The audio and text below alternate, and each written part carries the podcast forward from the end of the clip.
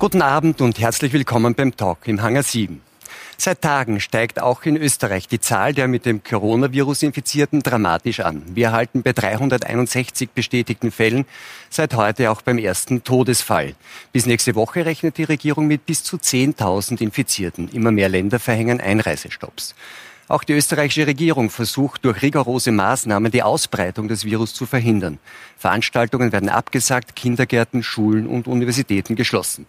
Gleichzeitig kommt unser Gesundheitssystem erkennbar an seine Grenzen. Drohen Versorgungsengpässe in den Spitälern? Lässt sich das Virus durch die massive Einschränkung des öffentlichen Lebens überhaupt eindämmen? Und wird sich diese Pandemie als Wendepunkt in der Geschichte der Globalisierung erweisen? Unser Thema heute Corona-Seuche, Gesellschaft vor dem Kollaps. Ich freue mich auf diese Gäste. Wilfried Haslauer, der Salzburger Landeshauptmann, sagt, unsere Maßnahmen sind hart aber notwendig. Wenn alle zusammenhalten, können wir Corona gut überstehen. Günter Löwit. Der Arzt warnt vor Panikmache. Wenn wir die Straßenverkehrstoten so ernst nehmen würden wie die Corona-Toten, müssten wir blitzartig das Autofahren verbieten. Andrea Ktolski. Die ehemalige Gesundheitsministerin ist überzeugt, wir brauchen dringend mehr Personal in den Spitälern, sonst hat Corona schlimme Folgen. Max Otte. Der Ökonom warnt, der große Crash ist da. Die Corona-Seuche offenbart die Schwächen unseres globalen Wirtschaftssystems. Werner Bartens, der Mediziner und Publizist, hält fest, die Medizin kann nicht alles heilen. Wir müssen lernen, mit gefährlichen Viren zu leben. Herr Landeshauptmann Hasler, wir haben das gehört. Die Regierung hat also diese Woche dramatische Maßnahmen beschlossen, ähm, also Kindergärten geschlossen, äh, Veranstaltungen abgesagt. Und jetzt am Abend kam eine Meldung, dass auch in Ihrem Bundesland in Salzburg eine noch drastischere Maßnahme ergriffen wird, nämlich dass ab Montag auch alle Beherbergungsbetriebe geschlossen sind. Kommt da noch mehr? Ja, wir fahren den Wintersporttourismus mit diesem Wochenende herunter. Äh, also das alle Seilbahnen? So alle Seilbahnen, alle Beherbergungsbetriebe. Nur in den Wintersportgebieten oder zum Beispiel auch ganzes in Land, Salzburg? Ganzes Land. Also in Salzburg hat kein Hotel mehr offen? Wir werden dann Schlüsselbetriebe definieren äh, mit Ausnahmegenehmigungen für diesen Fall. Wir haben äh, die Situation viel günstiger in Tirol, derzeit in Salzburg. Wir haben äh, derzeit 18 infizierte Personen im Land, davon 14 oder 15 Touristen. Wir sehen, dass die Hauptlast bei Gästen liegt. Ähm, und dort haben wir auch die größten Probleme mit der Unterbringung. Äh, wir fürchten, wenn äh, die Wintersaison noch drei Wochen weitergeht, dass sich das exponentiell weiterentwickeln wird. Aber man versteht es ja noch gut in den Wintersportgebieten, aber auch in allen Städten? Ja, die äh, Städte sind ja auch touristisch ausgerichtet ja. bei uns. Ähm, also und der Tourismus ist, ohne dies in den Städten äh, weitgehend äh, zum Erlahmen gekommen. Kongresstourismus ist beendet. Die Firmen schicken ihre Mitarbeiter nicht mehr. Reisende bleiben weg. Wir haben heute auch beschlossen, die Osterfestspiele abzusagen. Ähm, also insgesamt zeigt sich derzeit ein Bild, dass die Belegungsquote bei 10 bis 20 Prozent vom üblichen Niveau in den Städten liegt. Die Wintersportorte haben bisher wunderbar funktioniert, aber jetzt ist Zeit für eine klare Es schaut ja aus, als würde es so machen wie jetzt in, in, Italien, nicht? Dort sind ja überhaupt auch, kommt es auch wie in Italien, dass alle Geschäfte außer Lebensmittelgeschäfte und Apotheken geschlossen werden müssen? Das kann ich nicht sagen, das ist eine Entscheidung der Bundesregierung. Wir haben autonom in Absprache mit Tirol und mit Vorarlberg gesagt, das ist jetzt die richtige Maßnahme. Wir haben zwei prioritäre Ziele. Erstens unsere Gäste, die hier sind, gut nach Hause zu bringen und zweitens die Gäste, die jetzt am Samstag gekommen wären, rechtzeitig zu informieren, äh, dass sie bitte nicht kommen sollen. Und äh, das. Sie werden auch keinen Platz haben. Ne? Sind Sie da abgestimmt mit den anderen Bundesländern? Kommt es dort auch so? Das kommt in Tirol, Vorarlberg jedenfalls so, auch in Kärnten alle Voraussichten noch. Und ich gehe davon aus, dass auch Oberösterreich und Steiermark nach. Und Wien auch. Weil es gibt ja auch in Wien Gerüchte, dass es überhaupt einen Shutdown gibt ab, ab Montag, also so wie in Italien, nämlich auch inklusive Geschäft. Für Wien kann es nicht beantworten. Unser Fokus liegt natürlich primär am Wintertourismus, der in unseren Bundesländern Tirol, Vorarlberg und Salzburg sehr ausgeprägt ist und sehr stark ist. Aber wenn es, wie Sie sagen, so ist, dass der Städtetourismus ja besonders intensiv ist, dann würde das ja auch dafür sprechen, Wien so zu machen. Nicht? Das muss Wien für sich entscheiden. Aber Sie haben da keine Informationen, weil ich nehme an, dass die Landeshauptleute irgendwie abgestimmt sind. Nicht? Die westlichen Landeshauptleute sind abgestimmt, aber wie gesagt, unser Fokus ist der Wintertourismus. Wir haben jetzt einmal das ganze Bundesland äh, äh einbezogen und werden dann maßgeschneiderte Lösungen für die Stadt finden. Herr Löwitz, Sie sind äh, Landarzt oder auch Stadtarzt äh, in Marek in Niederösterreich. Und Sie halten ja das, das haben Sie mehrmals auch öffentlich gesagt, was jetzt äh, stattfindet, für sehr übertrieben. Warum? Es ist sicherlich das, was passiert, äh, nicht dem ist nicht zu widersprechen. Diese Maßnahmen sind sinnvoll. Äh, ich denke, das Erste, was man machen hätte können, ist die Grenze sofort dicht machen, wie Norditalien bekannt geworden ist. Das wäre das Erste gewesen. Jetzt ist es verspätet. Äh, ich möchte meine Stimme erheben, dass wir ein bisschen die Kirche im Dorf lassen. Das ist mir so wichtig, dass wir nicht nur Panik und Schrecken verbreiten. Aber was würde das konkret bedeuten, das zu, nicht zu machen, was jetzt gemacht wird? Das ist ein sehr allgemeiner Begriff, die Kirche im Dorf lassen. Das muss ja auf bestimmte Dinge beziehen. Heißt das, die Kirche im Dorf lassen, Dinge, die jetzt gemacht werden, doch nicht zu machen? Ich könnte, wir wissen das alle nicht. Es wird am Ende des Tages so sein, dass die, die sagen, wir haben es gemacht, äh, die werden die, Welt gerettet haben, vielleicht zu Recht, vielleicht zu Unrecht. Äh, es ist eine starke Grippe, daran besteht kein Zweifel. Sie ist sicher noch etwas gefährlicher als die Influenza, aber ehrlicherweise müssten wir dann jedes Jahr das Land niederfahren. Wir haben äh, bei 224 Toten in Österreich pro Tag äh, haben wir jetzt den ersten Corona-assoziierten Patienten, er war multimorbid, wie ich hörte. Äh, wir müssten das dann eigentlich jedes Jahr mit dem Auftreten der Influenza machen. Wir müssten es auch im Zusammenhang mit Masern machen. Wir hatten äh, 2018 weltweit äh, 114.000 Masernfälle. Warum ist da nicht der Flugverkehr eingestellt worden? Gute Frage. Warum macht man das nicht auch bei der Grippe? Da gibt es sehr viel mehr Tote, auch in Salzburg. Äh, wir können uns einer internationalen Entwicklung nicht entziehen. Ich sage für mein Bundesland, für Salzburg, äh, isoliert betrachtet hätten wir all diese Maßnahmen nicht gemacht. Bei 18 Infizierten und etwa 700.000 Personen, die in unserem Land derzeit auffällig sind, ist das äh, in keiner Relation. Aber man muss die nationale und vor allem internationale Entwicklung sehen, das exponentielle Wachstum, die relativ doch stärkere Sterblichkeit als bei der Influenza und vor allem die internationalen Maßnahmen, denen wir uns isoliert in Salzburg und auch in Österreich nicht entziehen. Aber Sie hätten es getan. Wenn es nur auf Sie angekommen wäre, hätten Sie gesagt, bei uns eigentlich wenn, brauchen wir es nicht. Wenn Salzburg sozusagen das einzige Land mit dieser Erscheinung gewesen wäre, hätten wir sicher nicht zu diesen Maßnahmen gegriffen. Aber wir sind leider nicht das Einzige. Also nicht alles, was hinkt, ist ein Vergleich. Deswegen finde ich da die Vergleiche mit Masern und mit Grippe nicht ganz zulässig. Ähm, da ist einiges, was einfach nicht stimmt, weil das jetzt eine andere Infektionsdynamik hat, eine andere Ansteckungsdynamik. Und das ist ja das Neue und auch das Beunruhigende. Aber schwächer symptomatisch recht, offensichtlich. Wie bitte? Nicht, aber mit schwächeren Symptomen offenbar. Höher Ja, aber wir haben zum Beispiel Grippe ist seit Jahrzehnten bekannt. Da gibt es einen Impfstoff, der zwar nicht von allen genutzt wird, aber die Grippe begrenzt sich fast immer von selbst. Bei Masern sind in den westlichen Ländern 90, mehr als 90 Prozent der Menschen geimpft. Da gibt es dann trotzdem bedauerliche Erkrankungsherde immer wieder. Und äh, da sind die Folgen dann akut häufig sogar schlimmer, wenn jemand wirklich an diesen Komplikationen der Masern erkrankt. Aber hier haben wir es ja mit einem weltweiten Geschehen zu tun. Und während wir heute hier reden, das, was heute passiert, das sehen wir ja erst in fünf bis zehn Tagen. Weil so lange ist die Inkubationszeit nach allem, was man weiß. Äh, und wenn man davon ausgeht, weil dieses Virus halt im oberen Rachenraum sitzt, kann es sich halt auch sehr schnell verbreiten. Und man rechnet damit, dass ein Infizierter zwei oder drei andere ansteckt. Das heißt, ich habe diese Verdopplungsgeschichte. Und das, das heißt, ist dann wie mit diesem Reiskorn auf dem Schachbrett. Das ist ja ein schönes Bild. Am Anfang habe ich eins, dann aufs nächste lege ich zwei, dann vier, dann acht, dann 64. dann ist es dann schon das, die Strecke zum Mond. Nicht? Das, genau, das klingt erstmal harmlos bei den niedrigen Zahlen, aber diese Dynamik habe ich ja. Und als es in Italien anfing, haben wir ja auch alle gedacht, na ja, das sind jetzt erst nur ein paar. Und ja. wie übertreiben die da, dass sie diese Kleinstadt da abriegeln? Und jetzt sind es auf einmal 12.000 Fälle, glaube ich, in Italien und schon mehrere hundert Tote. Also aber 200.000 Grippefälle in Österreich allein jedes Jahr, nicht? Ja, ja, wir haben in Deutschland, ich lebe ja in Deutschland, da gibt es oft mehrere Millionen Grippefälle, das stimmt. Aber trotzdem ist das ein Geschehen, was man mehr berechnen und im Griff haben kann und wo es potenziellen Schutz gibt, nämlich eine Impfung. Aber das heißt, Sie halten das für richtig, was jetzt gemacht wird?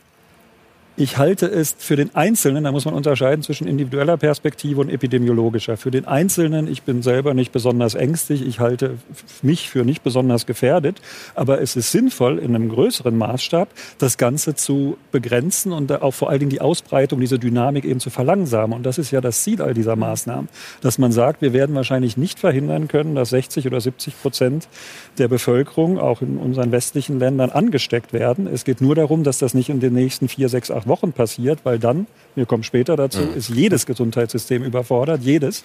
Aber würden äh, sondern dann sagen, wir müssen das möglichst lange Dass es eigentlich zu spät ist jetzt? Also, weil man, ähm, ich glaube, in Italien war es zu spät und wir können jetzt von Italien lernen. Wir haben noch haben wir Zahlen, die relativ dezent sind, in Deutschland wie in Österreich. Äh, und in Italien haben sie dann angefangen, als es plötzlich der Ausbruch schon sehr exponentiell unterwegs war. Und jetzt sieht man, dass dort die Beatmungsplätze knapp sind und dass die Schwerkranken überall nicht gut versorgt werden können. Und um das zu verhindern, und das könnte, ich, wie gesagt, ich bin wirklich Fern von Panikwache, das könnte in ein, zwei, drei Wochen so sein, um das zu verhindern, könnte man jetzt einiges am gesellschaftlichen, öffentlichen Leben runterfahren. Ich habe selber Karten gehabt für die Champions League Bayern gegen Chelsea nächste Woche und bin schwer traurig, dass ich da nicht hingehen kann. Ja, aber viel mehr aber da kann ich drauf ja, verzichten. Das sind viel Luxusprobleme. Mehr, viel mehr runterfahren geht jetzt nicht mehr. Wenn, wenn wir jetzt das machen, nämlich früher als Italien es gemacht hat, dann ist das ja praktisch der Shutdown jedes öffentlichen Lebens. Aber vielleicht trägt es dazu bei, dass wir dadurch diese Dynamik, die wir woanders schon beobachten konnten, mhm. dass wir die verhindern. Und China, das ist eine Quasi-Diktatur, klar. Aber was die anfangs mit der Provinz gemacht gemacht haben da rund um Wuhan, das war sicher nicht schlecht. Gerade für den Rest von China. Und das hat sicher die Dynamik auch in China verlangsamt. Man sieht ja jetzt schon, dass die Neuinfektionen, also dass die Zahl, der Anstieg nicht mehr so exponentiell ist, sondern sich abflacht. Mhm. Auf einem viel höheren Niveau. Aber China hat natürlich auch 20 Mal so viele Einwohner wie Deutschland fast und äh, noch viel mehr als Österreich. Aber vielleicht bleiben wir gleich bei dem Thema, das Sie angesprochen haben, nämlich, dass dann irgendwie die, die Gesundheitssysteme an ihre Grenzen kommen. In Italien hat man das jetzt gesehen. Italien kam an und zum Teil sogar schon über die Grenzen sagen, der Kapazitäten seines Gesundheitssystems. Schauen wir uns mal an, was da in Österreich passieren könnte. Verglichen mit Italien ist Österreich bislang glimpflich davongekommen. Doch Experten warnen. Länder wie Italien werden vom Virus nicht schwerer heimgesucht als Österreich. Vielmehr sind sie uns im Krankheitsverlauf nur einige Tage voraus. Anhand internationaler Daten lässt sich die Ausbreitung des Virus nachvollziehen. Verbreitet es sich weiter wie bisher, gibt es auch in Österreich binnen 14 Tagen mehr als 10.000 Infizierte. Im Schnitt benötigen etwa 8 Prozent aller Infizierten eine intensivmedizinische Betreuung. Laut Gesundheitsministerium gibt es dafür in Österreich etwa 2500 Intensivbetten. Bereits jetzt aber sind etwa 2000 davon belegt, der Großteil mit Influenza-Patienten. Droht bei einem weiteren Anstieg an Corona-Fällen der Kollaps unseres Gesundheitssystems? Herr Hasler, also bis zu 10.000 Infizierte, das ist das, was auch der Bundeskanzler gesagt hat. Wenn von denen an die 10 Prozent intensivmedizinische ähm, Behandlung brauchen, dann ist, sind wir fertig äh, mit dem, was wir haben. Was passiert denn dann? Das ist das Ziel, das Ziel und äh, der Zweck unserer Maßnahmen, das, die Geschwindigkeit zu, zu verlangsamen und sozusagen die Behandlungsmöglichkeiten auf einen längeren Zeitraum auszudehnen. Gleichzeitig alle Maßnahmen vorzukehren, damit wir die Kapazitäten hochfahren können. Das machen wir. Wir haben derzeit nur einen Patienten in intensivmedizinischer Behandlung. Also wir haben noch gewisse Kapazitäten jedenfalls frei und in einem Stufenplan können wir die Kapazitäten rauffahren. Das geht bis zu einer gewissen Grenzen, äh, Größenordnung natürlich klar. Ähm, und unser Bestreben ist eben, diese Größenordnung so zu definieren durch verschiedene Maßnahmen, dass die Ausdehnungsgeschwindigkeit möglichst reduziert wird. Aber wir haben ja im Filmbeitrag, da hieß es, glaube ich, in zehn Tagen oder in zwei Wochen. Ne bis nächste Woche rechnen wir mit 10.000. Ja gut, und wenn das schon dann sozusagen die Grenzen definiert, worüber reden wir dann in vier Wochen, in sechs Wochen, in acht Wochen? Genau, das ist die Frage, Frau Dossel, Sie waren ja äh, Gesundheitsministerin und viele Jahre auch im Krankenhausmanagement. Hätten wir einfach früher beginnen müssen, irgendwie ähm, unsere Spitäler auf solche Fälle vorzubereiten? Also ich glaube, das ist jetzt ähm, eine Situation, die natürlich immer eine Diskussion schon seit Jahren ist, dass wir vor allem im Personalbereich ähm, den einen oder anderen Fehler gemacht haben, der sich jetzt in einer Krisensituation möglicherweise auswirken wird. Das, was, was waren wir, da die wichtigsten Fehler? Also meines Erachtens haben wir einfach das Personal nicht wirklich in dieser Form unterstützt. Äh, wir haben auch nicht vorhergesehen, dass wir eine relativ große Pensionierungswelle haben, dass wir aufgrund der demografischen Daten Veränderungen haben, dass die Rahmenbedingungen für das Gesundheitspersonal nicht ideal ideal sind und sie zum Teil im Beruf nicht bleiben. Das sind diese Diskussionen, die wir seit einem Jahr führen und wo ich ein bisschen traurig bin, äh, dass wir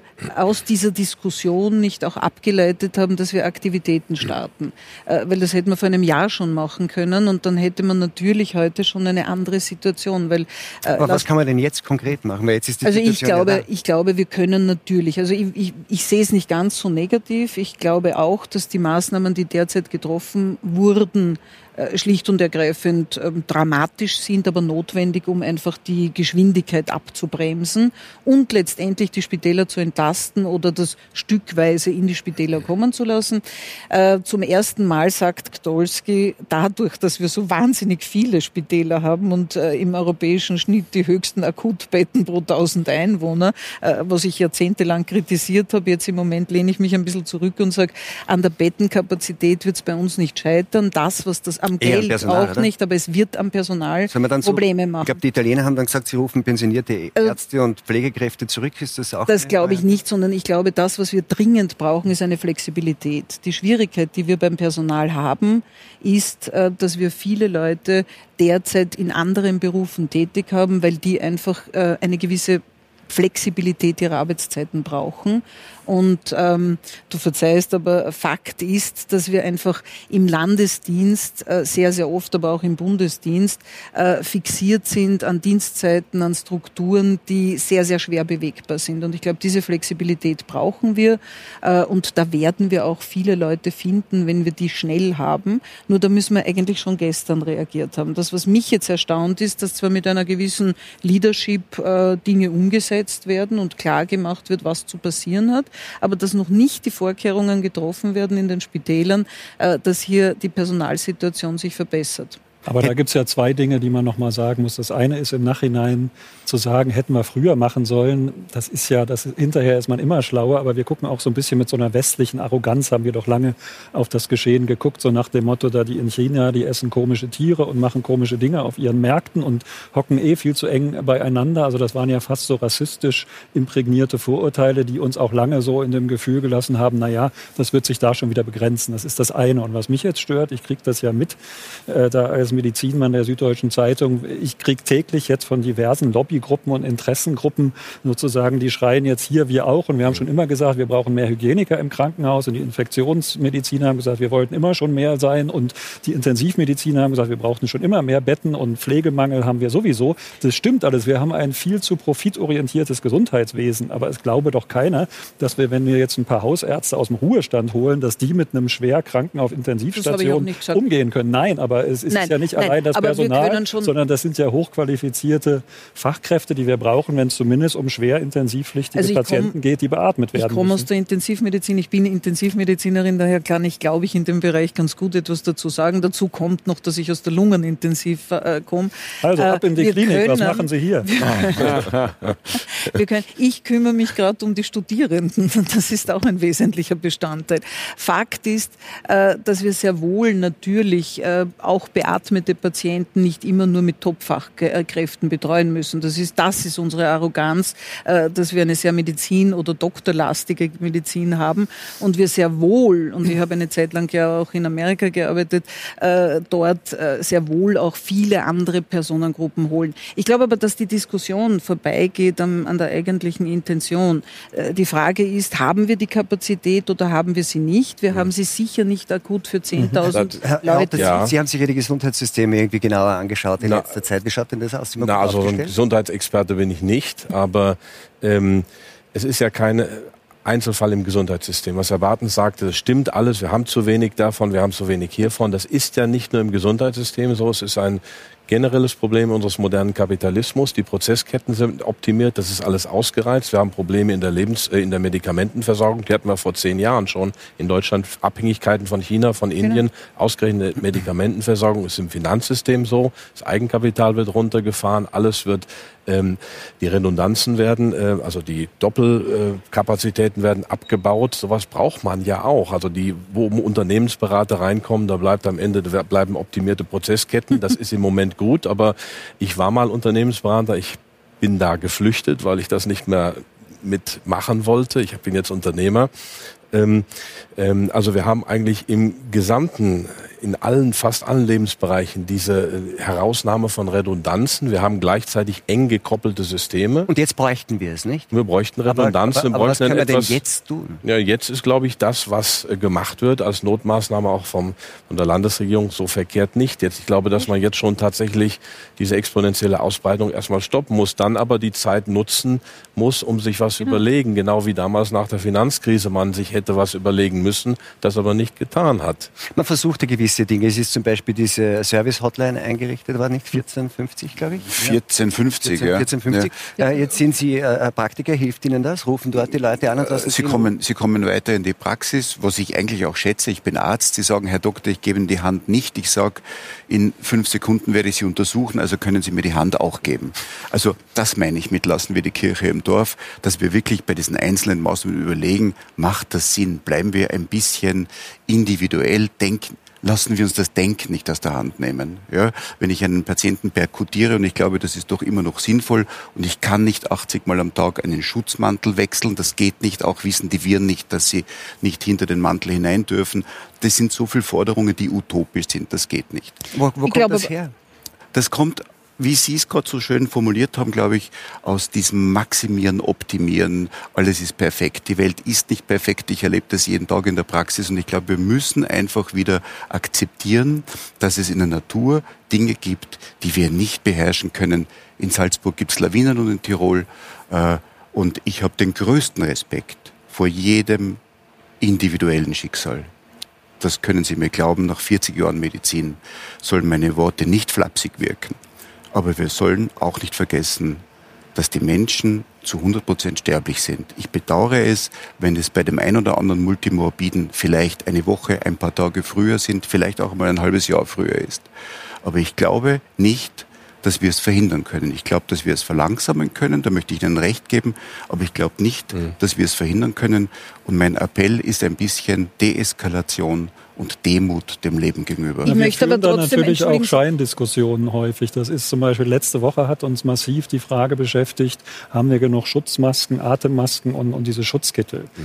Da muss man auch mal sagen: Nicht jeder Hausarzt, nicht jeder niedergelassene Arzt weiß überhaupt mit den Dingern umzugehen und wie oft er die wechseln soll. Und das ist einfach, das soll sozusagen symbolisieren: Wir haben alles im Griff, wir sind sicher. Genau in Wirklichkeit werden sie ja nur für sehr, sehr wenige Fälle überhaupt gebraucht. Aber daran wurde deutlich, das, was Sie gesagt haben, wir sind da mit unseren Lieferketten und mit unseren Prozessabläufen häufig irgendwie schon überfordert, wenn es mal einen kleinen Mangel gibt. Und wir wollen irgendwie eine hundertprozentige Sicherheit in allen Lebensbereichen. Und das hat man in der Medizin natürlich oft vergessen, dass es die nicht gibt. Und solche viralen Leiden und Seuchen, die werden wir immer wieder haben. Wir werden immer wieder kommende Plagen haben, die man nicht gleich in den Griff bekommt, müssen nicht alle so groß sein wie das jetzt. Äh, aber das liegt in der Natur der viralen Erreger und da wird auch aller Fortschritt der Medizin also nichts dran ändern. Ich glaube aber trotzdem, Idee, Entschuldigung, wenn ich das sagen darf, ich glaube aber trotzdem, dass wir irgendwo äh, wiederum, Sie haben das vorher kritisiert und machen es jetzt natürlich auch wieder, wir gehen immer wieder zurück auf das, was gewesen ist. Wir sollten irgendwie auch für die Zuseherinnen und Zuseher ein bisschen sagen, was können wir uns vorstellen, was zu passieren hat. Im System jetzt. Aber, Im möchte, System. aber momentan, glaube ich, sind die Leute noch wirklich auch sehr unter dem Eindruck dessen, was jetzt passiert, und zwar nicht so mhm. unbedingt mhm. im Spital, sondern in ihrem täglichen Leben. Natürlich. Ja, aber und, da, und, möchte und, schon und so ein, ein, ein, Shutdown, wie er da jetzt irgendwie im Raum steht, der macht ja auch was mit den Menschen. Aber da, Herr Doktor, was Sie gesagt haben, ähm, also wir haben die Informationslage, dass speziell in Italien, auch in anderen Ländern, äh, ein besonders gefährlicher Ort für die Weiterverbreitung die Spitalsambulatorien sind, auch möglicherweise Arztpraxen, das Wartezimmer. Und da haben wir intensiv die Bevölkerung gebeten und darauf hingewiesen, wenn sie das Gefühl haben, äh, hier könnte was nicht stimmen, 1450 anzurufen. Die Teams kommen dann ins Haus, machen dort die Abstriche, äh, die mit dem Roten Kreuz. Das funktioniert alles sehr, sehr gut. Da ähm, gibt es allerdings auch andere Berichte. Da möchte ich, ja, ich, da möchte ich, auch, ich kann nur für mein, äh, für, für Salzburg sprechen. Das funktioniert anstandslos und äh, da bin ich sehr dankbar. Und insgesamt muss ich wirklich sagen, ähm, die Bevölkerung sind, ist sehr vernünftig. Sie nimmt mit äh, großer Gelassenheit, auch mit mhm. Sorge, die Situation zur Kenntnis und äh, benimmt sich grundrichtig in Wahrheit zurück mit den sozialen Kontakten. Mhm. Äh, die Schulen, die Eltern organisieren sich mit den Kindern, unterrichten zu Hause in Kleingruppen. Ähm, die Leute machen das schon. Wir sollten die Leute nicht unterschätzen. Mhm. Die haben ein, den berühmten Hausverstand. Und wir brauchen sie, da gebe ich Ihnen völlig recht, nicht übermäßig bevormunden. Was wir machen müssen, ist Ausdehnung eindämmen, Kapazitäten aufbauen, schauen, dass wir genug Beatmungsbetten haben, schauen, dass wir genug ähm, Pflegekräfte und Ärzte haben, schauen, dass wir die Spitäler in einem Gesamtkontext gut miteinander vernetzen, dass dort, wo wir Abteilungen freimachen müssen für zukünftige Quarantänefälle, dass die Patienten von dort in anderen Spitälern im Land behandelt werden können. Dieser Prozess läuft jetzt. Äh, dazu brauchen wir auch ein bisschen Zeit noch, das ist klar, und daher all diese Maßnahmen, um die Ausdehnungsgeschwindigkeit zu minimieren. Sie haben nicht den Eindruck, dass das so gut funktioniert? Also ich kann ja nur von meiner Praxis sprechen äh, und von dem, was ich von meinen Kollegen höre. Und die Patienten stürmen mich, uns zurzeit in Unsicherheit, in Sorge, in Angst. Wir evaluieren dann in kurzen Gesprächen, wo kommen Sie her, hatten Sie Kontakt? Und wie Sie schon hören, ich bin eher jemand, der deeskaliert und sagt, Sie sind 30 Jahre alt, es passiert Ihnen nichts. Man muss ja sagen, die Dunkelziffer derer, die bereits infiziert sind, ist ja viel höher. Wir haben ja muss ja viel höher sein. Mhm. Also ich weiß nicht, wie viele herumlaufen. Und das meine ich eben, es ist wohl auch ein bisschen ein medialer Hype. Ja, die Gesamtzahlen verglichen mit dem, was ich am Anfang sagte, ich habe das für China für mich ausgerechnet. Dort müssen pro Tag, bitte zählen Sie grob nach, circa zwischen 20 und 25.000 Menschen sterben. Da ist das verschwindend. Und ich glaube, ich möchte das nicht kleinreden verstehen Sie mich nicht falsch. Und diese Maßnahmen sind sicher alle in Ordnung. Ich würde sogar noch weitergehen wollen äh, in dem, was man der Bevölkerung sagt. Aber dass man auch hier und da sagt, beruhigt euch, es ist nicht so groß. Denn eins ist mir als Arzt ganz wichtig. Aber indem ich das öffentliche Leben auf Null stelle, das ist nicht unbedingt eine Beruhigungs... Nein, das finde ich kann auch. man sich sehr gut beruhigen. Da kann man sich mal wieder auf sich konzentrieren. Ich, ja, aber das finde ich auch. Ich erlebe viele Patienten. Ich habe heute, ich kann meine SMS gar nicht mehr beantworten. Dürfen wir die Kinder noch zu Oma und Opa geben als Hausarzt? Ich kenne das ja alles. Ja. Ähm, das beste Medikament, das wir gegen diesen Virus haben, ist sicher noch das eigene Immunsystem. Mhm. Und das wird mit Angst sicher nicht besser. Da werden mir alle Fachkundigen zustimmen. Also ich meine, mhm. wenn wir sagen, na, machen, stärken wir auch die Bevölkerung, dann sage ich, nehmen wir die Angst, äh, schauen wir, geben wir noch mehr Tipps zur Stärkung des Immunsystems, das wird resistente Österreicher. Wie reagieren eigentlich die Leute darauf? Sie, Sie auch Ihren Patienten gegenüber werden Sie ja diese Haltung zeigen, sagen, Moment, irgendwie gerat's nicht in Panik. Wollen die das hören oder doch, das geht sehr gut. gut das geht sehr gut. Weil es, ich, ich habe ein, ein italienischer Arzt, ein relativ hochrangiger, hat gesagt, von den Sterbefällen, die es in Italien gibt, ist ein sehr großer Teil von Leuten, wo man sagen kann, die sind eigentlich nicht am Coronavirus gestorben, sondern das mit, mit dem Das meine ich auch. Das meine ich auch. Das ist wie mit dem Prostatakarzinom. Wir wissen, dass ein Drittel der Männer, die an irgendwas verstorben sind, auch ein Prostatakarzinom hatten. Das wird dann entdeckt. Und das meine ich auch, dass man jetzt jeden positiv getesteten äh, Patienten, der verstirbt, und ich wiederhole, das ist immer bedauerlich, bitte mich nicht falsch zu verstehen, äh, sagt, er ist am Corona gestorben. Nein, er ist an seiner Herzschwäche und seiner Lungenschwäche und einem Multiorganversagen gestorben und hat auch noch Corona dazu bekommen, weil er schon so immunologisch Naja, aber das ist war. natürlich doch eine gewisse Schieflage. Ich äh, kann diesen Begriff hatte Vorerkrankung nicht mehr hören, weil wir uns da der Rest der Gesunden, die nicht chronisch krank sind, eigentlich immer beruhigen und sagen, okay, es trifft ja zynisch gesagt nur die Alten und die, die eh schon krank sind. Ganz so ist es ja nicht. Es gibt ja aber jeden Tag gibt es ja, ja doch so es ist klar die Tendenz, dass mit steigendem Alter und mit steigendem Erkrankungsgrad das Risiko größer ist. Aber es gibt beispielsweise auch jetzt haufenweise publizierte Fälle, wo komplett symptomfreie, beispielsweise eine 30-Jährige, ihre restliche Familie angesteckt hat.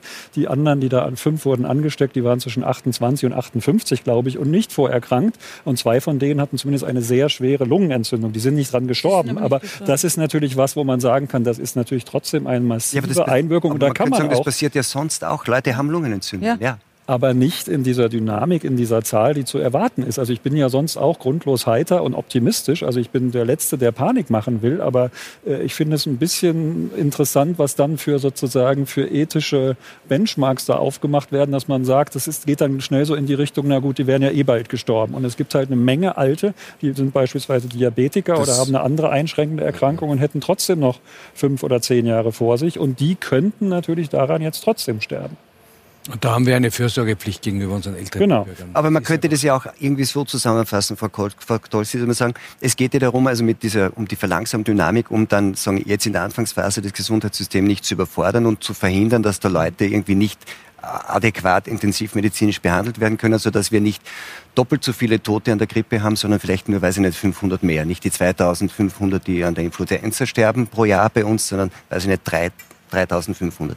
Und die Frage, die man dann stellen kann, auch wenn sie zynisch klingt, ist, ist es, ist es wirklich sinnvoll und wert, vielleicht die größte Weltwirtschaftskrise seit dem Zweiten Weltkrieg zu riskieren, um die Zahl der Grippetoten äh, auf 3000 zu begrenzen? Also per se gehe ich als äh, humanistisch denkender Mensch immer davon aus, dass der Mensch über der Wirtschaft steht. Es ist aber klar, dass wir einen Mittelweg finden müssen, weil wir letztendlich auch über die Wirtschaft den Menschen wieder strukturiert äh, eine Möglichkeit geben zu überleben. Äh, das versuchen ja jetzt viele. Der Punkt, warum das Schritt um Schritt passiert ist, viele Dinge und nicht von einer Sekunde auf die andere, war ja natürlich, äh, dass man nicht in der Sekunde äh, das gesamte Wirtschaftsleben zusammenbrechen lassen möchte. Ich glaube trotzdem, dass es für eine gewisse Zeit um diese Entschleunigung zu schaffen in der Ansteckung sehr wohl notwendig ist, einfach einmal eine völlige Ruhephase einzubringen. Äh, und ich äh, glaube, wir, wir, wir sind in dieser ethischen Frage natürlich immer. Und das, was mir sehr gut gefällt, ist, dass wir zum ersten Mal darüber nachdenken, auch über einen, und ich sage es jetzt auch, bitte mich nicht falsch zu verstehen, nicht zynisch, einen gewissen Jugendwahn, den wir haben. Und wir sind schon in der letzten Zeit so ein bisschen in die Richtung gegangen, dass wir ewig leben können, dass wir völlig abgesichert in einem, in einer Welt leben, wo uns nichts passieren kann und wir alles im Griff haben. Und zum ersten Mal bricht das ein bisschen zusammen. Es ist ein ganz schlechter Vergleich, aber ich erinnere an äh, New York, äh, als die Türme zusammengebrochen sind und zum ersten Mal Amerika gesehen hat, das ist angreifbar. Und wir erleben jetzt zum ersten Mal, dass wir etwas nicht im Griff haben. Das kann noch eine Chance sein. Und die Medizin in der und Lage wäre, alles zu jeder Zeit zu heilen und das richtig. ist nicht und das richtig. Ist nicht so. Und das ist nicht so. Äh, und da muss ich sagen, das ist, glaube ich, auch äh, vielleicht falsch verstanden, nicht zynisch. Natürlich hat jeder Mensch das Recht zu leben und wir haben auch eine Sorgfalts- und Aufsichts- oder Hilfestellungspflicht. Aber die Frage ist natürlich, äh, wie weit können wir das überhaupt im Griff haben? Und ich bin da eigentlich der Meinung, und ich habe jetzt einiges vom Robert Koch Institut mir angeschaut und vom ECDC in Stockholm, äh, wir haben eine unglaublich große Dunkelziffer von völlig symptomfreien Menschen, die herumlaufen ja, das und das auch. Virus aber tragen. Daher sind ja auch die Letalitätszahlen für mich nicht hundertprozentig nachvollziehbar, äh, weil sie ja, weil wir keine Fixzahl haben. Das heißt also, äh, wir können eh nicht mehr nachfragen. Aber das ist dann auch wieder Teil dieser, dieser medialen Geschichte, oder? Man sagt dann, das hat eine unglaubliche Mortalitätsrate und das schreckt dann und irgendwie alle Leute. So und eigentlich, Richtig. wenn man weiß, und das ja. sagen eigentlich alle, dass vermutlich Zehntausende mehr schon infiziert Richtig. sind, dann schaut die Sterblichkeitsrate Völlig in Wahrheit viel besser vollkommen aus. anders Ich glaube, auch, dass die Medien einen Fehler, äh, oder wenn ich das so sagen Aber die darf, Politik greift das ja gerne auf, nicht? Ja, natürlich. Äh, das ist ein Wechselspiel zwischen ja, den beiden. Die Politik greift gar nichts gern auf, sondern die Politik ist... Was sie ja zeigen kann, sie macht jetzt, nicht? Nicht? Äh, ja, schon, oder? Nein, überhaupt nicht. Sondern das Thema ist ja, dass die internationalen Maßnahmen einander gegenseitig aufschaukeln. Mhm. Nehmen Sie, was in China passiert ist, nehmen Sie, was an öffentlichen politischen äh, Maßnahmen in Italien passiert und stellen Sie sich vor, wir würden in Österreich oder in Deutschland nichts unternehmen, mhm. weil wir sagen, na, die Italiener übertreiben ja maßlos, das ist ja nur eine bessere Schnupfen und den kann jeder haben, ist ja gar kein Problem. Der Staat würde in einen Aufstand hineingehen. Warum? Angetrieben von den Medien, angetrieben von vielen, die aus durchaus lauteren Gründen sagen, das ist unverantwortlich. Ähm, wir werden hier einer Epidemie ausgesetzt, die mit der hohen Sterblichkeit verbunden ist. Ähm, also man macht das eigentlich nur, damit man nicht schlecht dasteht. Nein. Und wird es sonst nicht machen, wenn man es eh für übertrieben hält, oder habe ich das jetzt falsch verstanden? aber das ist die Automatik, die damit verbunden ist. Glauben Sie, dass aber die wir, müsste man nicht hinterfragen, wenn Sie sagen, das schaukelt sich gegenseitig auf. Bei allen ja. anderen, wo man sagt, das schaukelt sich auf, sagt man, sollte man aber vielleicht nicht. Wir haben doch ja, diese Automatik in den verschiedensten Bereichen. Also ich komme nochmal auf die Globalisierung. Ich habe ja mhm. vor 13 Jahren schon gesagt, die Globalisierungsblase, so wie ich es genannt habe, wird irgendwann platzen. Wir kommen in eine neue Weltordnung hinein, vielleicht in eine regionalere Großräume, Großraumordnung, also nicht mehr die alte globale Weltordnung, die wir seit 1945 hatten. Da passiert was im Moment, da passiert auf vielen Fronten was, sei das Migration, sei das die medialen Vernetzungen, sei das auch das Finanzsystem. Und äh, wir sind da am, am Ende einer gewissen Entwicklungsphase und äh, dieses Aufschaukeln haben wir jetzt noch in der globalen Welt. Wenn wir vielleicht eine mehr regionale Weltordnung haben, dann haben wir ähm, andere Governance-Strukturen auch in der Welt. Da sind wir also in einer ganz schwierigen Übergangsphase. Für mich ist nur klar, dass dieser, äh, diese Corona, ähm, Epidemie könnte ein Auslöser sein, dass die Weltordnung sich grundsätzlich ändert. Es kann auch eine Finanzkrise sein, das kann auch gekoppelt sein. Im Prinzip hätte es schon 2008 so weit sein können. Wir haben dann im Finanzsystem weitergemacht. Hier im Falle des Coronavirus machen wir das nicht, weil wir schon Maßnahmen ergreifen. Im Finanzsystem haben wir alles getan, um das System, so wie es vorher war, weiterlaufen zu lassen, auf immer dünneren Reserven laufen zu lassen.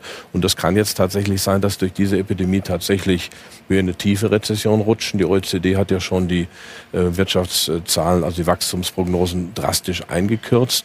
Äh, die Geldpolitik der Notenbank ist am Ende. Es könnte natürlich noch behoben werden durch Ausgabenprogramme, durch Fiskalpolitik, also Infrastrukturprogramme. Dann wären wir aber noch tiefer im Staatsinterventionismus. Also für mich ist das hier ähm, egal wie es jetzt ausgeht, wahrscheinlich der Startschuss für eine grundlegende Transformation. Wir werden über, darüber werden wir gleich noch reden. Es ist ja der, der erste Punkt, Sie haben das schon erwähnt, ist ja schon auch, wenn man jetzt sagt, man muss die Leute irgendwie beruhigen, man muss ihnen klar machen, was passieren muss, man muss irgendwie klare Maßnahmen ähm, so quasi verkünden, man muss schauen, dass die Leute das auch annehmen. Und das hat natürlich auch wirtschaftliche Folgen, und zwar dramatische, vor allem für kleine und Mittelbetriebe, jetzt natürlich auch für die Beherbergungs- und Tourismusindustrie. Und wir haben uns mal angeschaut, wie diese Auswirkung denn für einige einige Menschen konkret ausschaut. Wir haben ein Skype-Interview mit zwei Betroffenen geführt. Ein bisschen äh, vernachlässigt bzw. im Stich gelassen fühlt man sich schon, das muss ich ganz ehrlich sagen, weil es kümmert sich in dem Sinn kaum einer. Und dadurch, dass die Situation da draußen sich immer mehr zuspitzt, werden die Zeitabstände immer länger ähm, wo auch die Testungen stattfinden, beziehungsweise wo wir auch die Ergebnisse der Testungen bekommen. Und somit können wir jetzt aktuell nicht sagen. Also ich sage, ich traue mich mal vorsichtig zu schätzen, dass ich mindestens noch eineinhalb bis zwei Wochen unter Quarantäne stehe. Unser wirtschaftliches Tun leidet darunter. Also mein Mann und ich, wir überlegen, wie wir nächstes Monat uns das Brot auf den Teller geben. Ist so. Weil wir momentan, unsere Firma steht still, wir haben keinen Euro verdient. Wir müssen auf unser hartes Spartes zurückgreifen, um nächste Woche einkaufen zu gehen, da sie, wie gesagt, unsere gesamte finanzielle Situation von unserem Beruf abhängt, den wir nicht ausüben können. Herr Löwit, ist das eine Erfahrung, die Sie haben? Jetzt ist Ihnen sehr nah, irgendwie so an einzelnen Menschen dran. Ich nehme an, Sie haben ähnliche Fälle auch in Ihrer Praxis. Äh, da, da klingt es ein bisschen heraus, Sie fühlen sich alleingelassen, ähm, die Leute, auch obwohl es jetzt diese Hotline gibt und so die öffentliche Information. Ist das eine Erfahrung, die Sie auch machen? Absolut. Und meine Erfahrung ist auch, dass die Menschen gerne mit einem Menschen sprechen äh, und einen direkten Kontakt haben. Also ich erlebe einfach, dass diese äh, Fahrten der Rettung bei uns in ein 60 Kilometer entferntes Spital absurd verlaufen. Die Rettungsleute wissen nicht, ob sie Maske anziehen müssen oder nicht. Die äh, Leitlinien von der Leitstelle sind jeden Tag unterschiedlich. Dann sagen sie, wir fahren hinten mit, wir fahren nicht hinten mit, dann fahrt er wieder 60 Kilometer zurück, dann kriegt er das Testergebnis, sollte es positiv sein, fahrt er wieder 60 Kilometer. Diese jungen Männer wissen überhaupt nichts drüber, sind sie jetzt infiziert oder sind sie nicht infiziert, also diese freiwilligen Rettungsfahrer zum Teil. Also ich denke, man könnte das alles auch ein bisschen optimieren. Ich wundere mich immer wieder, warum man uns Ärzte Ärzte ausschaltet als erstes. Wofür wollen sie uns aufsparen? Äh, ich verstehe das nicht. Ich behandle Patienten immer noch gerne. Ich habe keine Angst. Ich bin 62 Jahre. Allen meinen Kritikern, die sagen, wir wären nicht jeder Mensch äh, unendlich wertvoll, muss ich widersprechen. Ich gehöre ja schon fast zur Risikogruppe. Äh, aber ich behandle Patienten, ich berühre sie, ich beruhige sie, ich schaue in den Rachen, in die Ohren. Und bis jetzt sind wir ganz gut drüber hinweggekommen. Natürlich kann man es nicht bagatellisieren, aber man muss es auch nicht aufblasen. Ich glaube nur, das Problem ist ein bisschen, wir dürfen auch jetzt eins äh, nicht vergessen, äh, gerade dieses, äh, dieser Aufruf, nicht in die Ordinationen zu gehen, ist natürlich auch eine Schutzfunktion für Menschen, die jetzt empfindlicher sind, die äh, von man vornherein... Man kann ja gestaffelt einlassen. Das ist es. Das ist ja kein ich glaub, Problem. Das, ich habe ein Wartezimmer, wo nie mehr als ein, zwei Patienten sitzen. Äh, das tun sie zu Hause in Quarantäne im Übrigen auch. Das genau. ist äh, löblich, Herr Doktor, und wunderbar, wenn Sie das so machen aber es gibt viele Kollegen, die das nicht so haben wollen und nicht so machen und sich auch zum Teil weigern, die Abstriche durchzuführen und einfach äh, weiterverweisen an das Rote Kreuz. Und äh, bei uns funktioniert das sehr gut. Ich möchte mich da auch ausdrücklich beim Roten Kreuz bedanken. Die machen das sehr professionell. Ich habe null Beschwerden darüber gehört. Ähm, was die Quarantäne betrifft, ist das Elend, wenn man 14 Tage zum Beispiel in einem 12 Quadratmeter Hotelzimmer verbringen muss. Das ist wie Isolierhaft wenn man Gast ist, nicht einmal zu Hause sein kann. Die beiden Herrschaften am wenigstens äh, den Vorzug zu Hause sein zu können. Dazu kommen natürlich die materiellen Sorgen, die damit verbunden sind. Viele haben ja äh, kein unselbstständiges Einkommen, sondern sind auf das angewiesen, was sie durch selbstständige Arbeit erwirtschaften.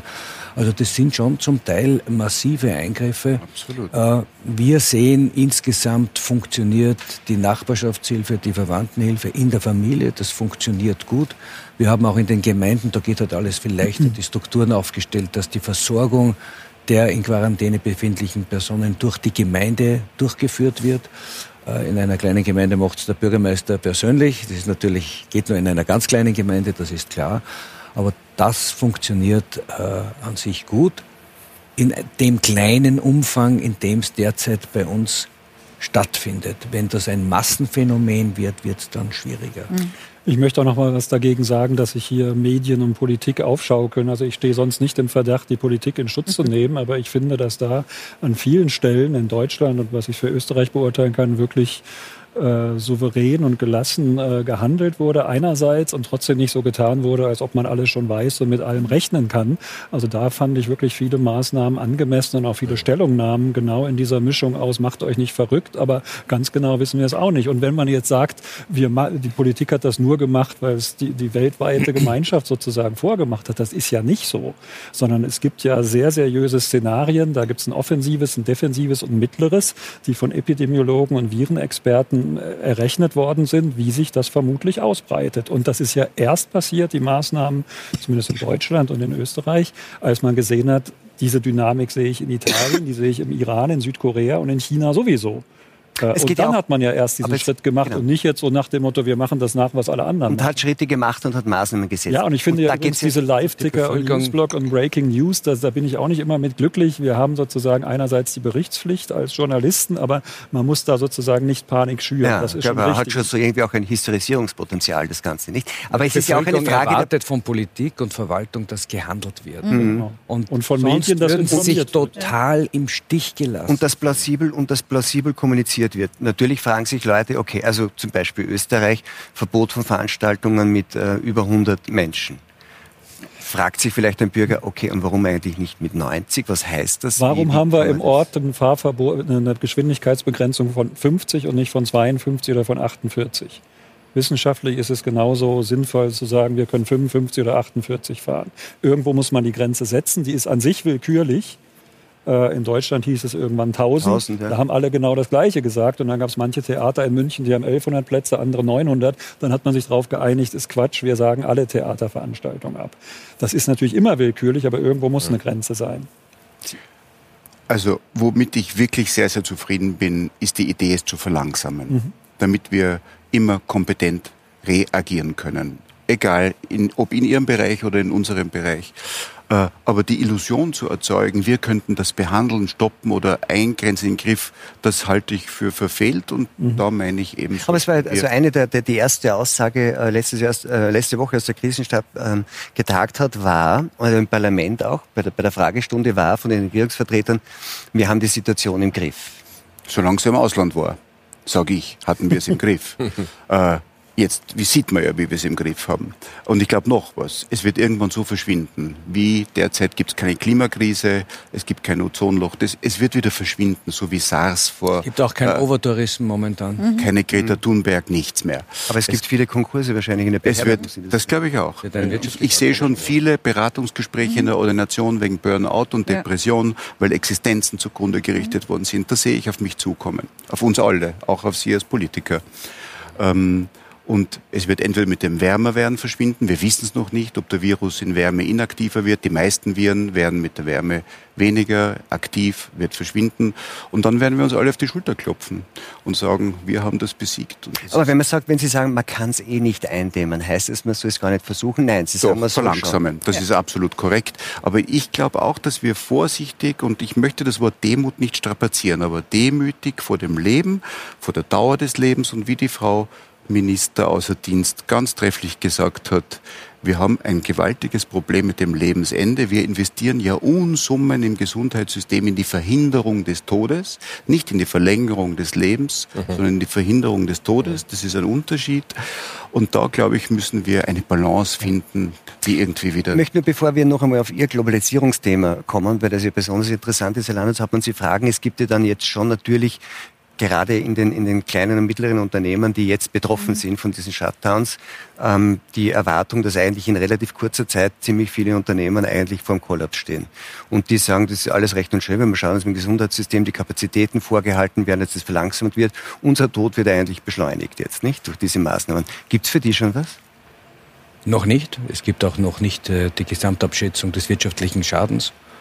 Äh, aber es gibt äh, sicher eine Zeit nach Corona, und dann wünschen wir, dass diese Betriebe noch gibt, dass die wieder am Markt sind. Oder kann man auch was dafür tun? Na, da kann man schon was tun. Und das ist eine was gemeinsame Aufgabe von Bund, Ländern, auch eines Regelwerkes, verschiedener Vorschriften, die man anpassen muss. Man wird hier Pakete schnüren müssen, denn äh, das ist natürlich für manche Betriebe letal, was hier Aber wenn Sie sagen, dann wird Corona vorbei sein und dann werden wir mal schauen. Das Problem, das die Betriebe haben, sind ja jetzt einfach ganz starke Liquiditätsengpässe, mhm. weil sie keine Umsätze machen, weil sie nicht arbeiten dürfen.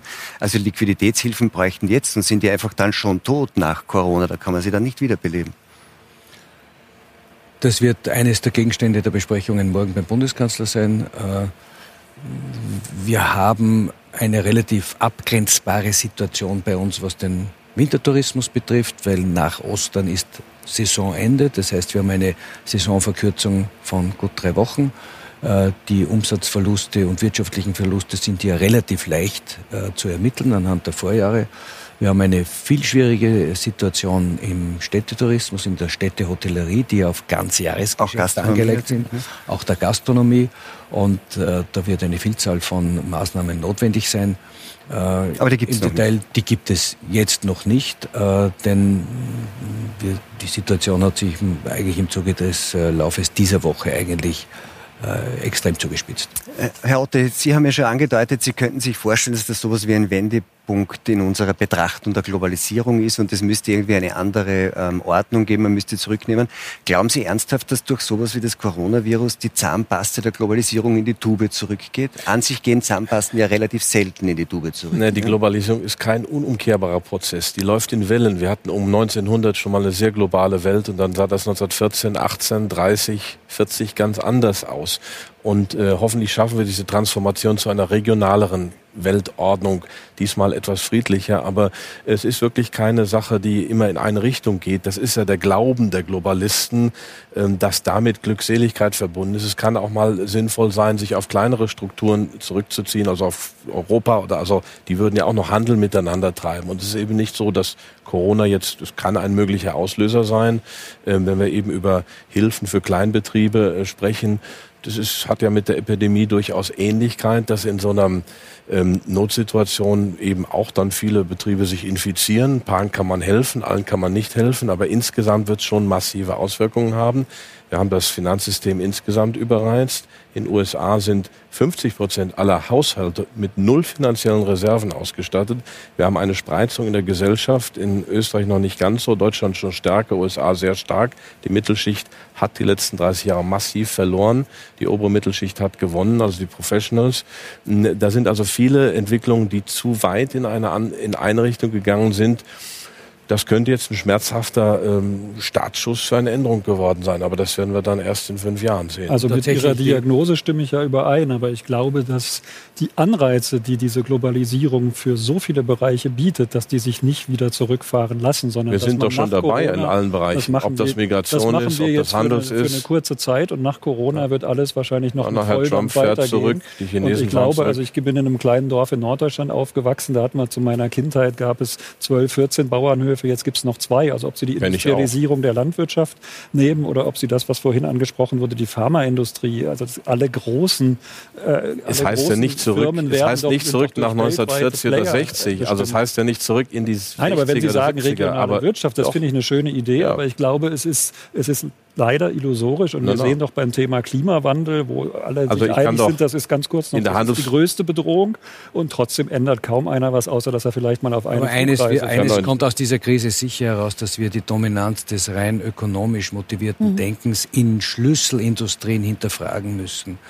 Dass wir abhängig sind von China, was Medikamentenproduktion betrifft. Da geht schon los. Aber das wird seit 20 Jahren hinterfragt. betrifft, ist ein Drama eigentlich. Mhm. Und da können wir auch Europa vergessen, wenn wir uns anschauen, dass die europäischen Staaten alle Ausfuhrverbote für äh, Schutzbekleidungen, für Medikamente erlassen haben. Da funktioniert Europa in dieser Situation auch nicht. Wir als kleines Land, als Österreich, müssten uns wenn wir dann wieder in den Normalrhythmus äh, zurückkehren können, mit der Frage beschäftigen, was sind Schlüsselprodukte, die wir in solchen Krisen unbedingt im eigenen Land verfügbar halten müssen und auch produzierbar. Aber genau diese Prozesse meine ich, Herr Landeshauptmann, das ist ja schon eine Rücknahme der Globalisierung, der völlig durchgestylten Prozessketten. Es geht natürlich, in meinem Eifeldorf sind auch noch zwei Landwirte von, von 20, aber äh, das wird auch nicht zurückgedreht werden können. Aber ähm, auf gewisser Ebene, ja, kann man die Uhr ein Stück zurücksetzen, was die Handelsketten angeht, was die globale Vernetzung angeht, was die Jurisdiktion angeht. Also von der Welthandelsorganisation vielleicht zur regionalen Organisation. Ich glaube schon,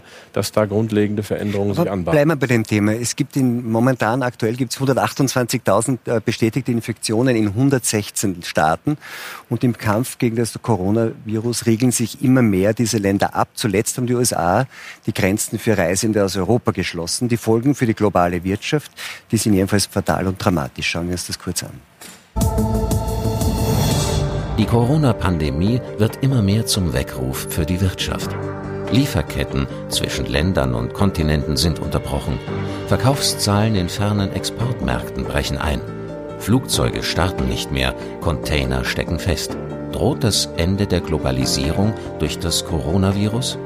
Die Ausbreitung des Virus zeigt, wie instabil die vernetzte Welt ist und wie schnell das ausgetüftelte Räderwerk der Globalisierung ins Stocken geraten kann. Ist es Zeit für ein radikales Umdenken, gar für einen Systemwechsel, zurück zur nationalen Produktion? Und welche Folgen hätte das für unseren Wohlstand? Wenn ich jetzt Herr Bartens und Herrn Otte richtig verstanden habe zum Globalisierungsthema, dann gibt es zwei Zugänge. Der eine ist, oder wenn man sagt, dass unser System und das Virus lassen sich momentan gerade relativ schlecht vereinbaren. Mhm. Und die Frage ist jetzt, ob wir uns an das Virus gewöhnen müssen oder anpassen oder ob wir das System ändern müssen, damit das Virus uns nicht mehr treffen kann. Nicht so ungefähr würde ich das sagen. Na, wir werden uns mit der Zeit an das Virus gewöhnen. Dann wird, glaube ich, dieses, über was wir jetzt reden, also wird die Pandemie sich abschwächen. Wie lange das dauert, haben wir jetzt lange schon drüber geredet, dass es da verschiedene Szenarien gibt. Und dann, fürchte ich, geht es ungebremst weiter, weil einfach sozusagen sowohl die weltweiten Machteinflüsse von den großen Konzernen, die Handelsketten und die Gewinnanreize das alles zerstören werden, was sie an guten Ideen vielleicht haben und was ein schöner Ansatz wäre. Ich sehe es doch im Gesundheitswesen auf lokaler Ebene. Das ist vollkommen durchstrukturiert, profitorientiert ja. und da hat man vieles kaputt gemacht über die Jahre, weil die Anreize einfach so groß sind. Oder rede ich jetzt nur von einem Land wie und Deutschland? Wenn ich das mit der Weltwirtschaft ja. vergleiche, da habe ich doch noch viel mehr große Player und da können unsere frommen ja, Wünsche und Grenzen des Wachstums, das hat schon 1970, in den 70ern. Also Sie glauben, das, was der Herr Hasler meint, dass das, nach, dass das so ein Schock ist, diese Krise, dass wir danach anders nachdenken werden nicht stimmen. Ja, nachdenken tun wir doch schon die ganze Zeit. Wie gesagt, Grenzen des Wachstums, Club of Rome gab es, glaube ich, 1973, 74. Diese Appelle gibt es seit Jahren, wenn nicht Jahrzehnten. Das ist ein wichtiges Thema. Ich schreibe seit Jahren über die, gegen die Profitorientierung des Gesundheitswesens an, weil das äh, Daseinsfürsorge ist und nicht dazu dienen soll, dass Aktien, äh, Aktienhaber da Gewinne haben.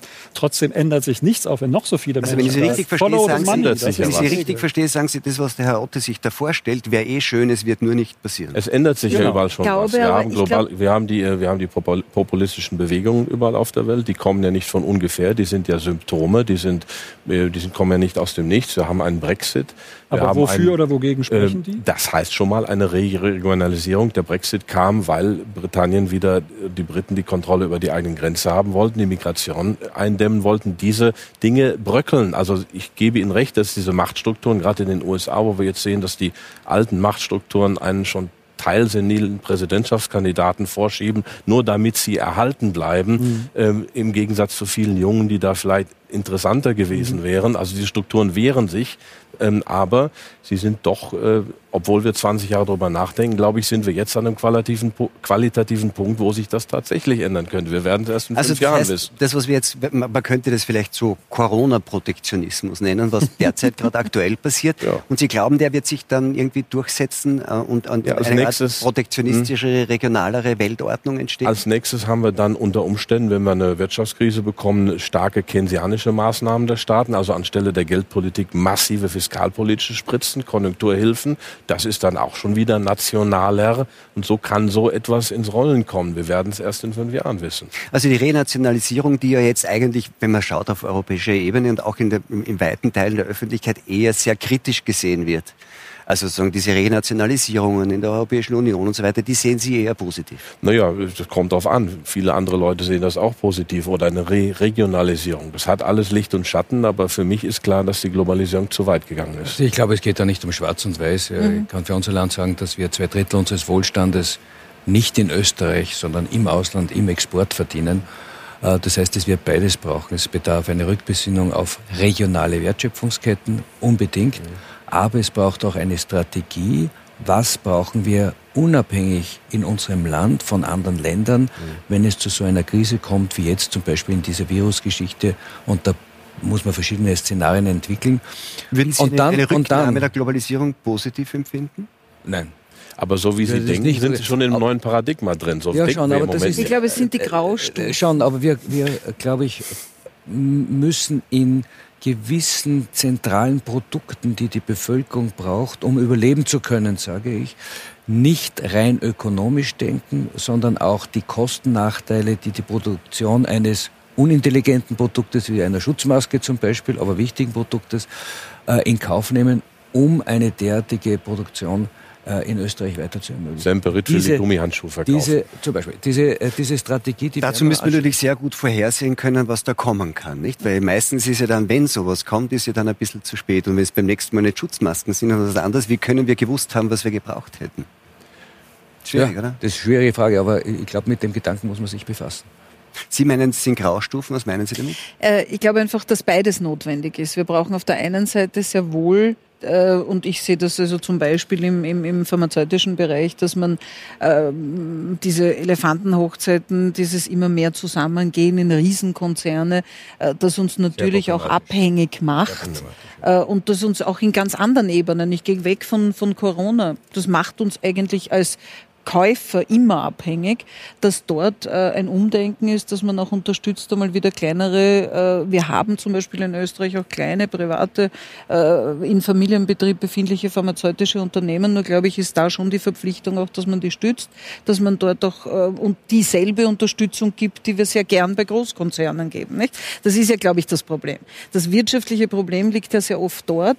Wir haben ja gerade Österreich hat äh, lebt von Klein- und Mittelbetrieben, lebt von Kleinbetrieben. Hat natürlich auch Aber eine Gegenseite, weil die Frage, wie, ähm, wenig unterstützt. wie 15 kleine pharmazeutische Familienunternehmen in Österreich ein Medikament gegen das Coronavirus entwickeln, ist vielleicht nicht so einfach. Ne? Das, das ist völlig richtig. Ich glaube auch, dass da, und da meine ich mit Graustufen, nicht? Das ist der Unterschied um 15 kleine oder ob ich weltweit drei große habe, sondern ich kann ja ein bisschen schauen, dass ich in der Mitte mich bewege. Ich glaube aber, ich muss es besser stützen. Wir haben einfach nicht so sehr auf unsere Klein- und Mittelbetriebe geachtet und haben ein bisschen geschaut, dass die Großkonzerne äh, sich wohlfühlen. Ich verstehe das schon aus vielen Gründen, aber ich glaube, beides, und das meine ich mit Graustufen, muss in irgendeiner Weise gegangen werden.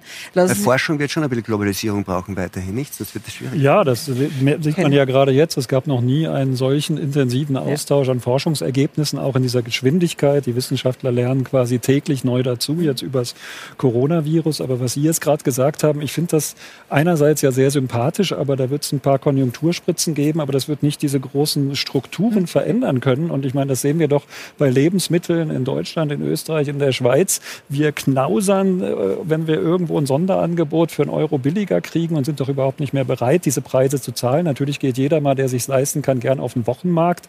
Das ist aber ja mehr so Folklore. Wir haben längst eine Agrar- und Lebensmittelindustrie und die ist politisch massiv die letzten Jahrzehnte gefördert worden. Das finde ich nicht gut, aber das ist das Gegenteil von dem, dass jeder in seinem Gärtchen was anbaut und den Überschuss dann auf dem Markt verkauft. Ich würde mir das wünschen, aber das läuft so nicht. Und in der Pharmaindustrie sind die Gewinnspannen, warum ist denn alles in Indien und in China? Weil die es natürlich viel, viel billiger produzieren und weil die natürlich auch häufig nicht solche Auflagen haben, was sie an Sicherheitsvorkehrungen und anderen Dingen da Aber auch machen das müssen. lässt sich durch Handelspolitik korrigieren und Sie, gegenkorrigieren. sagen und Sie ich mir glaube, ein Land, eine Regierung, das das macht. Sagen Sie mir ein Land, das auch nur sozusagen die regionale Die. Landwirtschaft und die regionale Die USA und die zwar mit aller Macht und aller Kraft. Die USA. äh, stärkt.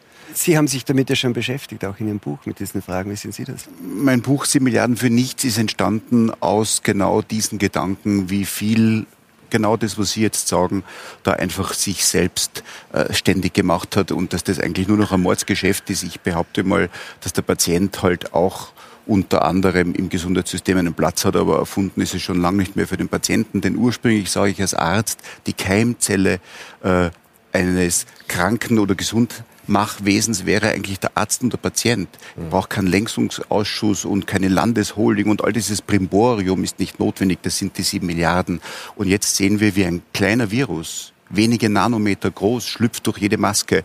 Unser ganzes Denken und unsere ganze, für mich sehr schöne Welt. Ich bin überglücklich, in diese Zeit, in diese Welt geboren worden zu sein, in Frage stellt und Glauben Sie, dass es was ändern wird? Nein.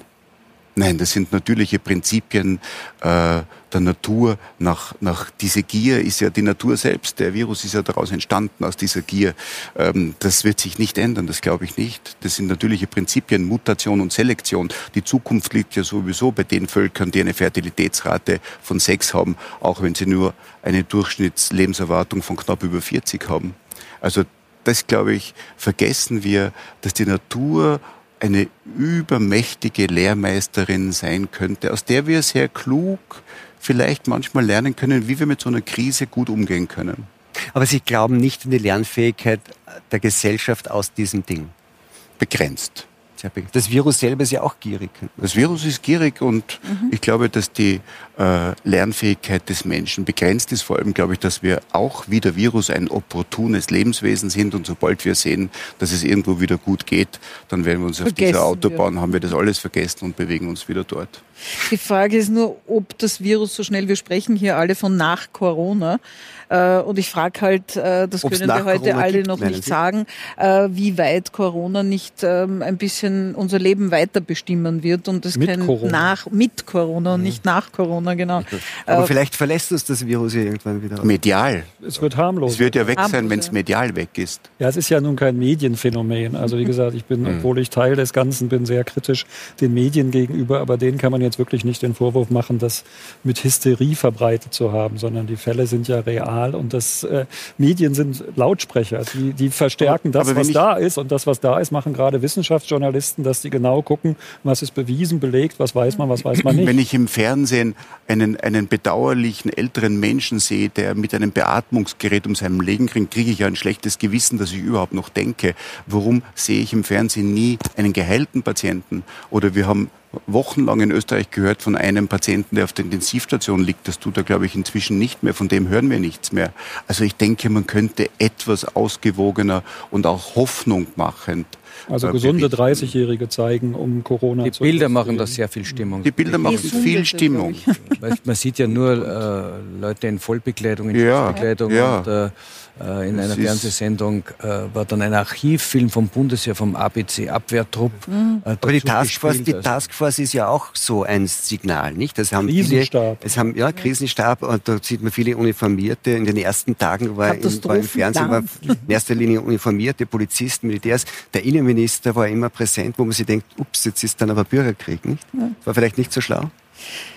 Ja, ich meine, man muss schon zugute halten, dass die äh, Bundesregierung hier sehr gut abgestimmt arbeitet, auch die Kommunikation mit den Ländern äh, sehr gut funktioniert. Auch wir haben unseren Landeseinsatzstab hochgefahren, wo die Kommunikation, die Abstimmung mit den verschiedenen Stellen läuft. Das ist sehr gut eingefahren. Wir haben, sind ja erprobt aus verschiedensten Katastrophen, von Überschwemmungen äh, bis Schneekatastrophen und äh, auch äh, Flüchtlingsproblemen, die wir hatten 2015. Also das funktioniert in den Strukturen schon sehr gut. Wichtigste ist Abstimmung, Kommunikation. Und eine Frage ist natürlich auch, wie lang. Ja? Jetzt haben wir irgendwie Ausnahmezustand letztendlich. Es ist wie Ausnahmezustand und, äh, und es gibt ja so Abschätzungen, wie lange man das braucht, um genau diese Ausbreitungsgeschwindigkeit einzudämmen. Was ist Ihre Einschätzung, wie lange wir diese Maßnahmen aufrechterhalten müssen? Das ist schwer zu sagen. Das hängt jetzt äh, aber ich nehme an, dass Sie das ja extrapolieren. Sie müssen ja, das macht einen riesen Unterschied. Ja, extrapolieren tun wir alle, aber das ist eine mathematische Übung. Äh, ich gehe mal davon aus, dass jedenfalls über die Osterzeit äh, die Maßnahmen so aufrechterhalten werden. Das sind jetzt gute drei Wochen. Und dann wird weiter. Sie glauben, dass drei Wochen ausreichen? Ich weiß es nicht. Was glauben Sie? Also ich muss ehrlich sagen, ich nehme nicht an, dass es äh, um Ostern herum zu Ende ist. Ähm, ich befürchte, dass man das noch bis in den Sommer hineinzieht. Nur dann wird das natürlich schon für viele Bereiche eine Katastrophe. Nee. Ich sehe es auch aus dem Bildungsbereich. Äh, ich kann eine Zeit lang äh, E-Learning machen, nur irgendwann muss ich gerade in den berufsausbildenden mhm. Bereichen auch wieder Praxis machen. Ich habe heute gehört, wir haben Probleme mit wissenschaftlichen Programmen, äh, wo, wir, wo wir Probanden haben, weil wir die nicht mehr nehmen dürfen laufen. Also es steht dann schon irgendwann einmal alles still. Und ähm, also ich denke mir, bis Sommer kann man dann das Dann wird es auch gesellschaftlich ziehen. vielleicht irgendwie es, ein bisschen crunchy. Es, ja, und ich glaube, wir müssen dann irgendwann wieder in eine Normalität zurück, auch mit Corona. Was Irgendwann einmal entgleitet die Akzeptanz dann auch. Ja. Ich glaube, dass es sicher die Dynamik der Virusausbreitung sicher noch vier bis sechs Monate anhalten wird, aber ich glaube, dass wir früher dahin zurückkehren werden, die gesellschaftliche, das gesellschaftliche ja. Leben wieder hochzufahren. Früher heißt? Weil man dann ja, Haben Sie eine Abschätzung? Da denke ich eher nach seit zwei, drei Monaten. Ich weiß es natürlich genauso wenig, aber ich kann mir vorstellen, dass Aber bis so Ostern glauben Sie auch nicht, Nein, das reicht. ich denke eher sowas wie Anfang, Mitte Mai. Ja. Und dass dann die Ausbreitung zwar weitergehen wird, aber dass man dann sagen würde, jetzt haben wir eine Menge Infizierter. Aber dass man die Dynamik ausreichend eingeschränkt hat bis dorhin, meinen Das hätte es hoffentlich wahrscheinlich verlangsamt. Ich glaube nicht, dass sich das gesellschaftlich so lange aufrechterhalten lässt, gerade wenn Sie sagen, dass Sie alle Hotelbetriebe schließen, das öffentliche Leben quasi lahmlegen. Ich finde es einen richtigen Schritt, aber jetzt für vier, sechs Wochen vielleicht länger auf keinen Fall. Ja. Ja. Wie lange rechnen Sie mit diesen Maßnahmen? Bin ja kein Medizinexperte, aber ich würde mich da anschließen. Nur dann haben wir eben die, nach Corona haben wir dann die wirtschaftlichen Folgen und mhm. die werden uns dann länger beschäftigen. Ja. Rettungspakete. Was, was glauben Sie, wie lang? Ja, das kommt ein bisschen darauf an, wie die Staaten reagieren. Wenn wir massiv Stützungsprogramme machen, dann tauchen wir da vielleicht durch. Wenn wir das nicht machen, dann könnte es jetzt diese Abwärtsspirale geben. Dann also jetzt ist Keynesianismus gefragt, sagen Sie? Ja, jetzt ist Keynesianismus eigentlich gefragt. Ansonsten hätten wir tatsächlich vielleicht die Weltwirtschaftskrise, die wir 2008 mal so gerade umschifft haben. Da mhm. ging es ein halbes Jahr runter und dann gleich wieder rauf. Und das könnte jetzt passieren, denn das Finanzsystem ist überreizt. Wir werden uns wahrscheinlich mit diesem Thema in den nächsten Wochen noch hin und wieder beschäftigen. Für heute sind wir am Ende unserer Zeit. Frau Kotolski, meine Herren, vielen Dank für dieses Gespräch. Ihnen einen schönen, gesunden Abend und bis zum nächsten Donnerstag beim Talk im Hangar 7.